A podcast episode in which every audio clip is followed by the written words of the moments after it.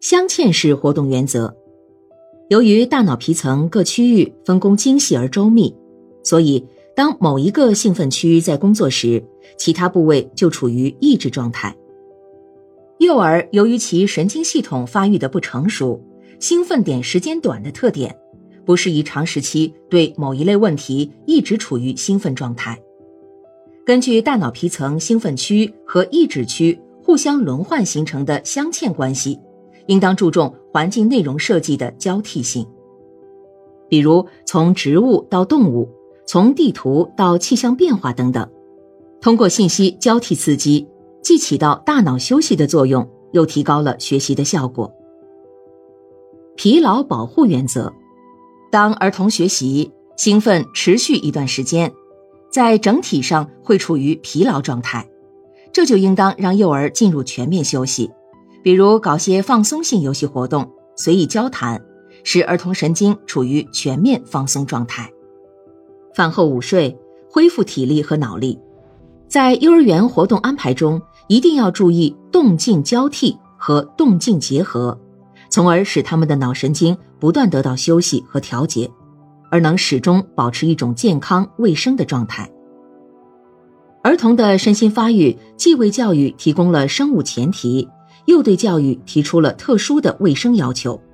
这是幼儿园环境创设过程中所必须注意的问题。最后，我们来了解下安全原则。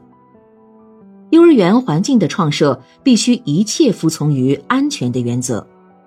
幼儿由于其年龄小、生活能力差、自我保护能力差，又由于是集体养护的机构，所以幼儿园环境的创设必须坚持安全第一的原则。离开了安全原则，即便其他原则贯彻的再好，也是不能符合要求的。安全原则的贯彻，特别要注意排除隐性不安全因素，诸如房屋不牢固。大型活动器具的碰伤、触电误食、煤气泄漏等，这些因素一般不易注意，所以更应重视。另外，药物管理、幼儿接送制度贯彻等，也隐含着某种意外因素。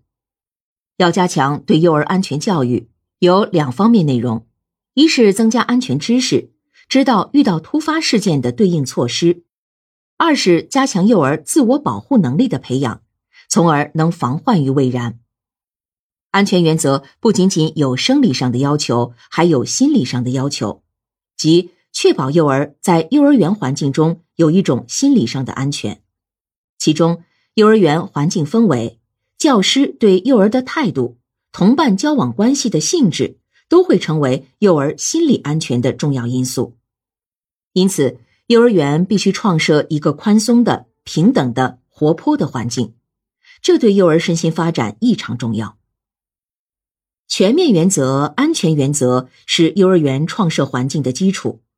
一个是保证幼儿身心全面发展，一个是防止一些不安全因素。主体原则和卫生原则是幼儿园环境创设的核心。以幼儿为主体的原则，目的在于保证幼儿全身心的投入环境。卫生原则是保证幼儿有效学习的生理基础，而效用原则是从幼儿园环境设置的经济效益、经济价值出发制定的，其目的在于提高环境创设的使用价值，从而更好的为幼儿园利用环境要素进行教育服务。